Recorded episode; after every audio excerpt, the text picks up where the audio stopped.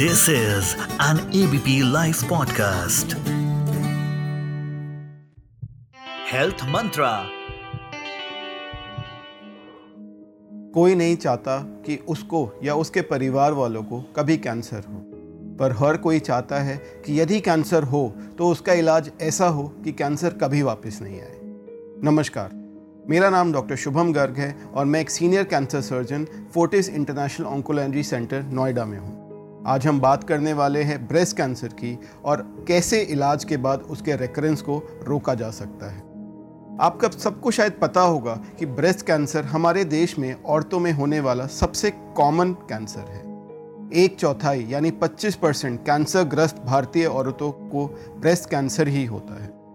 मैं आपसे तीन नियम के बारे में बात करना चाहूँगा जिससे अगर आपको ब्रेस्ट कैंसर हो भी तो हम उसके वापस होने से बच सकें। पहला नियम है, सही समय पर बीमारी का पता चलना।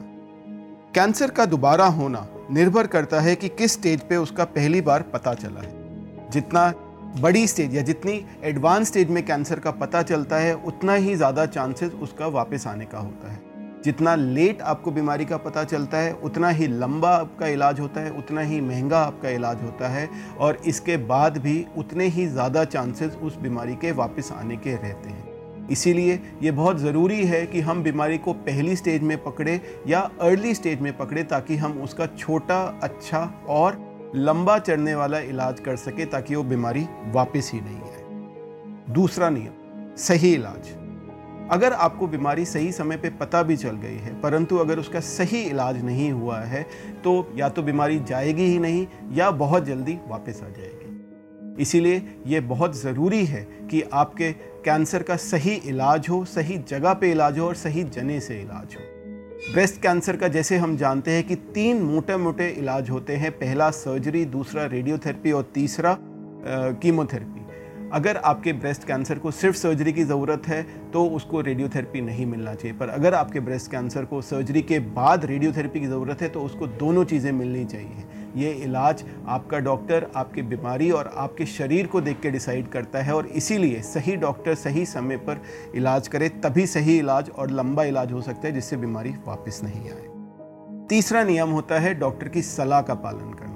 यदि आपको सही समय पे कैंसर का पता चल जाता है और अगर सही इलाज भी हो जाता है तो बीमारी वापस आने को पकड़ना बहुत इंपॉर्टेंट होता है। अगर आप सही डॉक्टर का चयन करें और उनका सही एडवाइस को फॉलो करें तो आपका बीमारी वापस आने का चांस बहुत कम होता है। ये सही एडवाइस होता है कि आप हर इलाज होने के, ख़त्म होने के बाद हर तीन महीने पे अपना मैमोग्राफी कराएँ, हर छः महीने पे ज़रूरत हो तो अल्ट्रासाउंड कराएँ, और हर साल अगर आपको ज़रूरी हो तो एक सीटी स्कैन या पेट स्कैन कराएँ। ये शेड्यूल डिपेंड करता है कि आपको पहली बार किस स्टेज में पकड़ा गया है और आपका क्या इलाज हुआ है? इसका सबसे सही चयन करना आपके ट्रीटिंग डॉक्टर या जो डॉक्टर ने आपको इलाज किया है, उन पर निर्भर करता है।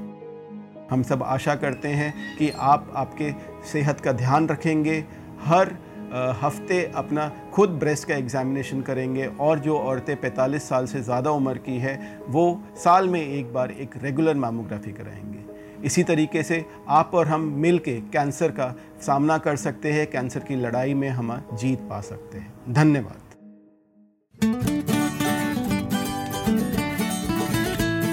This is an ABP Life podcast.